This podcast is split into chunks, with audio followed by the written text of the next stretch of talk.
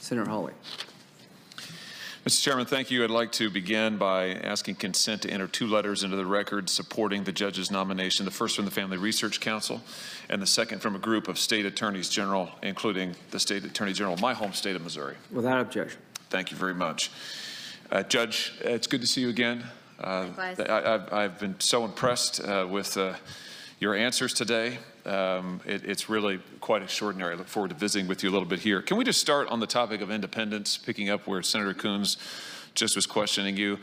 I- I've heard my Democrat colleagues over and over again suggest that because I guess you clerked for Justice Scalia, that you'll automatically vote however he did. They attribute his opinions to you, his decisions to you, his method to you. Um, Does Justice Scalia tell you what to do in your career? I mean, have you been in the habit your life of, of doing exactly what Justice Scalia told you to do in your professional career? Well, Senator Hawley, as I said earlier, if you confirm me, you're getting Justice Barrett, not Justice Scalia.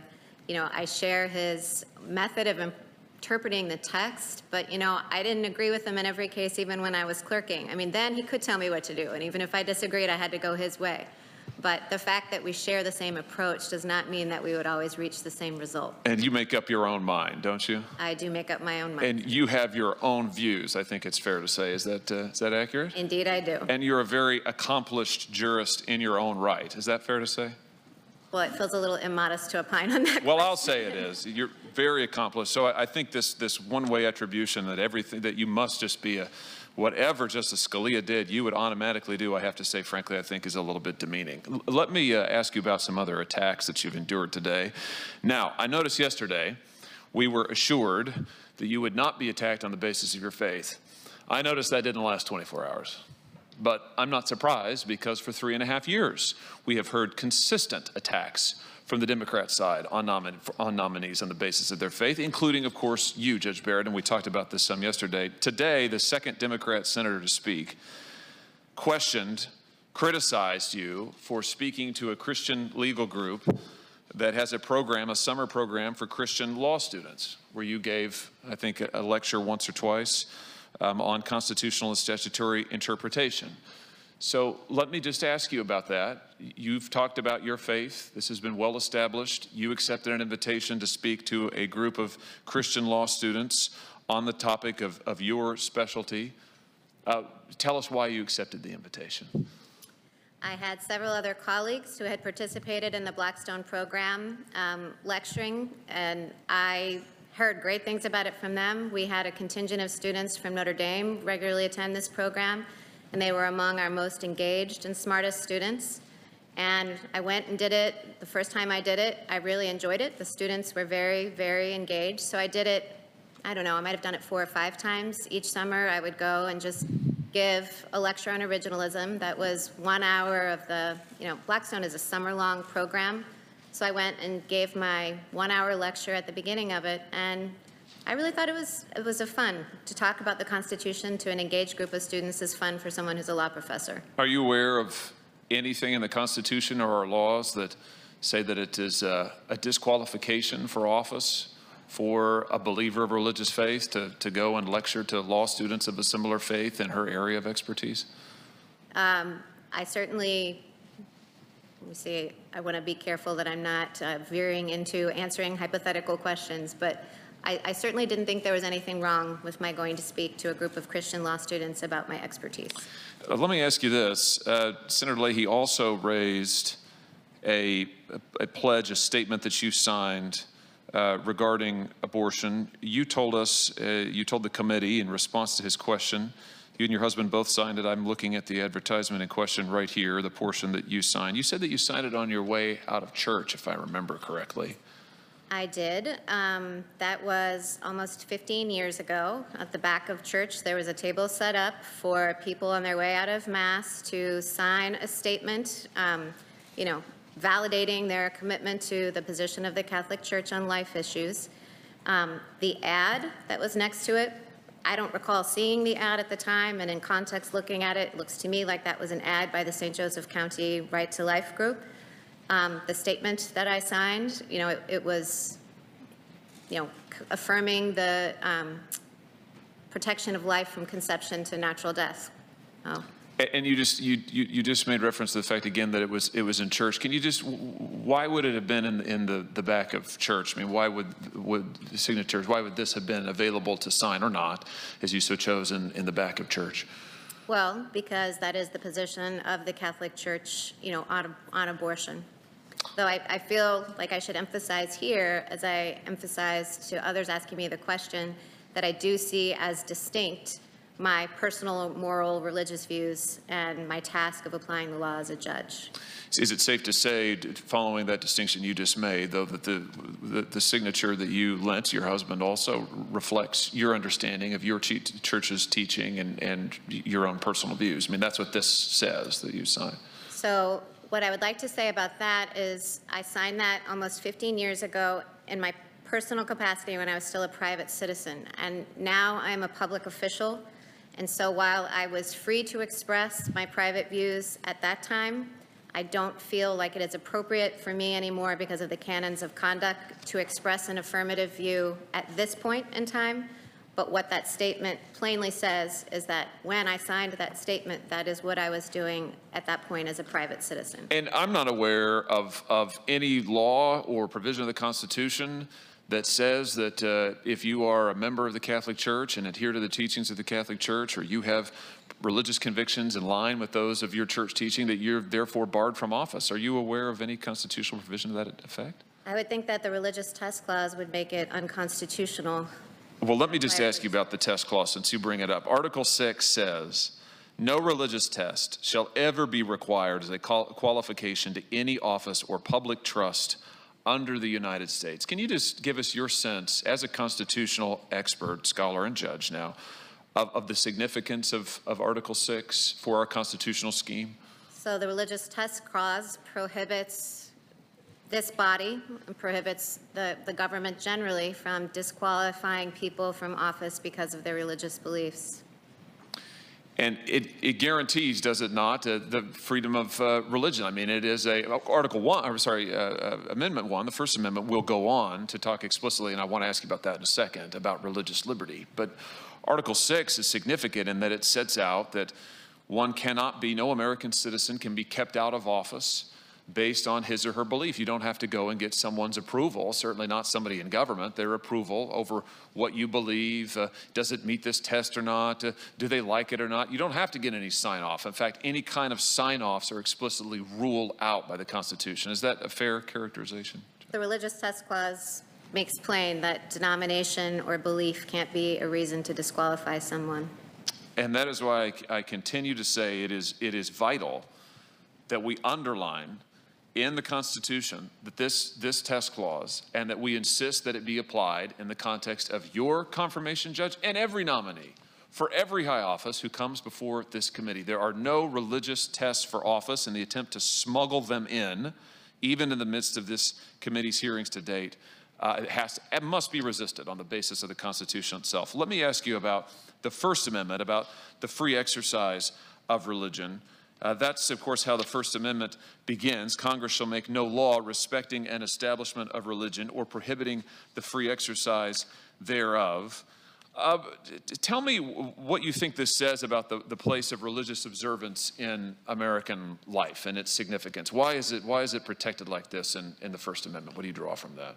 I mean, I think its presence in the, in the Bill of Rights, you know, like all of our rights, shows that it was one that the people, for generations beginning in 1791, considered central to being a free people. And there's no indication from the Constitution that religious believers are second class citizens in any way, is there? Um, Well, the free exercise certainly suggests to the contrary. And in fact, uh, the free exercise clause and the First Amendment suggests that, that the exercise of religion, worship, religious belief gets special protection. I mean, it's singled out here for, for protection, along with immediately after speech, press, right of the people peacefully to assemble. Uh, Religion is given a special place, which the United States Supreme Court has recognized. Uh, Let me just ask you about attempts to disfavor religious believers on the basis of faith. Is it your understanding, can a, a government at, at any level, federal government, state government, municipality, whatever, can they treat religious believers differently? Can they single them out for disfavor versus a non religious group? Is that permissible in our constitutional order? Well, Senator Hawley, that's a complicated question because, you know, there's a lot of doctrine surrounding that, and there aren't bright line rules. And so that question would come up in a case with facts, and, you know, it would require the whole judicial decision-making process. So it's not a hypothetical that I can answer. Let me ask you about the, the, the court's decision, unanimous decision in the Hosanna Tabor case, which touches some of these questions, in which the court there, it's a question about churches' ability, uh, any house of worship, to hire and fire their ministers or those who perform religious functions, religious services. And in that unanimous decision, the court says that, that houses of worship are, are different, that they are unique, that they are, that they are given special protection under the First Amendment, and uh, that therefore they must be accorded special status. They, they have to have the ability, for instance, to hire and, and fire ministers, uh, those who are going to perform religious functions. The state, the government cannot interfere with that. Do you, do you think, do you agree uh, with the, the teaching of that case? I mean, do you, do you think that that, uh, that that case remains good law and is a significant decision? Well, Senator Hawley, I think the way to that, answer that question is, again, as I've said, I can't grade precedent, but I can talk about a precedent from my court. Um, so I was on a panel that decided a case called Grussgott, which applied Hosanna Tabor to the situation of a Jewish school which had fired a teacher, and the teacher sued, and the question was whether, following Hosanna Tabor, that school was entitled to treat her as a minister under the ministerial exemption recognized in Hosanna Tabor. And my court, um, the panel that I was on, said that she was a minister, and we, you know, took the factors in Hosanna Tabor and said nothing was a bright line test. You look at the cluster because Hosanna Tabor was designed to give religious institutions um, the freedom to hire and fire their ministers, you know, in this case, one of the Jewish faith, um, as consistent with their practice of their faith. And that view of ours in Grussgott was embraced by the Supreme Court last term in Our Lady of Guadalupe. I think it's it's vital in this in this time in this season, Judge, where we're seeing many challenges to religious independence, many challenges to the ability of churches to conduct worship on equal terms with secular organizations, that the Supreme Court's unanimous decisions in this area, Hosanna Tabor and others, uh, the Trinity Lutheran case, which was not unanimous, but is a recent, very important case as well. Uh, I, I will just say for myself that I think that the lines that the Supreme Court has drawn regarding the First Amendment, regarding the status of houses of worship, uh, regarding the rights of religious believers, that now more than ever, it is vital that those be respected and that the Constitution be fully enforced and that the, the line of cases that is now multi years old that the Supreme Court has set out be followed.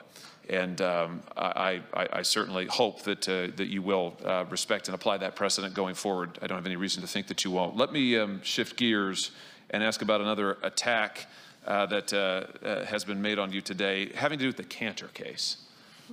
Uh, the Kanter case, we've heard about, um, Senator Durbin asked you about it at some length, Senator Klobuchar asked you about it as well. Uh, the Kanter case, first of all, is, is a case about the Second Amendment, the right to keep and bear arms. Is that right? That is right. And it's about whether or not someone who had been charged with and, and convicted of or pled guilty to a felony uh, could keep and bear arms under certain circumstances. Is that a fair summary? Yeah. Now, it is, I've heard repeatedly from my Democrat colleagues that you write in your dissent, you dissented in this case, you write in your dissent that the right to keep and bear arms is an individual right, but the right to vote is not an individual right. But maybe I'm reading a different opinion. That's not what you say in the opinion that I see. Page 50 of your opinion, or of the, of the joint opinion, your dissent you refer to civic rights, voting rights, as civic rights, and you say civic rights, you define them. Civic rights are individual rights. A moment later, you say, for example, the right to vote is held by individuals. So let's just set the record straight here. In this case, you say that the right to vote is an individual right. Is that correct? That is correct. And the distinction between a civic right and the Second Amendment has to do with the purposes of that right. First of all, that's not a distinction you invented, is that correct? That is correct. You were replying to a, a, a, both a chain of cases and also scholarship on this issue, is that correct? That is correct, and also the arguments the litigants made in the Kanter case itself. And, and this designation of a civic right talks about what the right to vote, what its civic purposes are. In other words, it gives us a stake in our democracy. Is that fair to say? Yes, So you never at any point say that the right to vote is somehow secondary or less than, less fundamental than any other right. Is that fair to say? yes, that is fair to say. I never said that. In fact, your whole point in this case, which is a fundamental rights case, doesn't have anything to do with voting rights. This is not a voting rights case, is it? The Kanter is not. case? It has nothing to do with voting rights. Your whole point in this case, a fundamental rights case, is that you think that your colleagues on the Seventh Circuit actually constricted fundamental rights too narrowly. That is, the Supreme Court of the United States has said in Heller that the right to keep and bear arms is a fundamental right. That's the Heller decision. You think in this case that, that your colleagues actually were constraining that fundamental right a little too narrowly and were shutting some people out of it. Is that fair to say? We did disagree about the scope of the right. So, just to make the record perfectly clear here, the Supreme Court has said, the United States Supreme Court has said over and over that, that voting, the right to vote is a fundamental right. And, and I think you've, you have affirmed that and recognized today, you've said that that is Supreme Court precedent. Am I right about that? Yes, And the Supreme Court has said repeatedly that they adhere to the one person, one vote standard, the sort of baseline, the touchstone, the keystone to, to that entire doctrine. Do I have that correct? indeed, that is correct. And nothing in your opinion challenges that or changes that or calls into question, critiques, nothing, right? Not one iota. Okay. I'm glad that we're clear on that. Now, Senator Durbin said in, in, as part of his line of questioning on this, uh, he suggested that, um, I don't know, perhaps that this, your, your opinion in this case somehow, which has nothing to do with voting rights, makes you friendly to what he characterized as attempts to deny people the right to vote on racial grounds. He went on to say that um, we all come to, everybody, every judge, all of us who come to the law, every judge who comes to the bench comes to the bench into cases with their own individual experience and viewpoints. So let's just talk about that for just a second, if we could, when it comes to the, to the fraught but vital issue of race and your own experience with that. You and your husband are the parents of a multiracial family. We are. Can you give us some sense, just in your personal experience, what that has been like for you, what, what that means to you, what your what experience you bring to the bench uh, because of uh, your experience as a parent in this unique context? Well, I think I could say how it has shaped me as a person. Um, It has certainly, you know, whenever you have a life experience, it makes you acutely aware in your interactions with other people, you know, um, it gives you empathy for them. I mean, the same is true of our having a son with a disability. Um, But I'm, I want to make very clear, Senator Hawley, that while my life experiences, I think, you know, I hope have given me wisdom and compassion, they don't dictate how I decide cases. Um, Because, you know, as we discussed before and have discussed a couple of times, sometimes you have to decide cases in ways where you don't like the result. So while I hope that my family has made me a better person, and my children definitely have given me new perspectives on life, I still, in, a- in applying the law and deciding cases, you know, don't let those experiences dictate the outcome. You'll follow the law wherever the law leads. Yes, which I think is a good way to bring us back full circle to where we started about your own independence. You've cultivated, I think it's fair to say, over the course of your very distinguished career, you've cultivated a reputation for original thinking, for independence, uh, for, uh, uh, I would say, um, for courage and for toughness.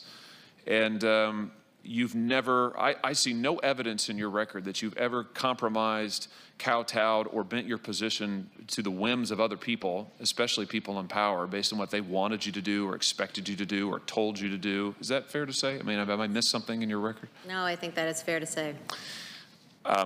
I admire the way in which you've answered these questions, Judge, and uh, your forthrightness on these issues, and I look forward to talking with you more tomorrow. And with that, uh, Mr. Chairman, I yield back my time. Thank you, Senator.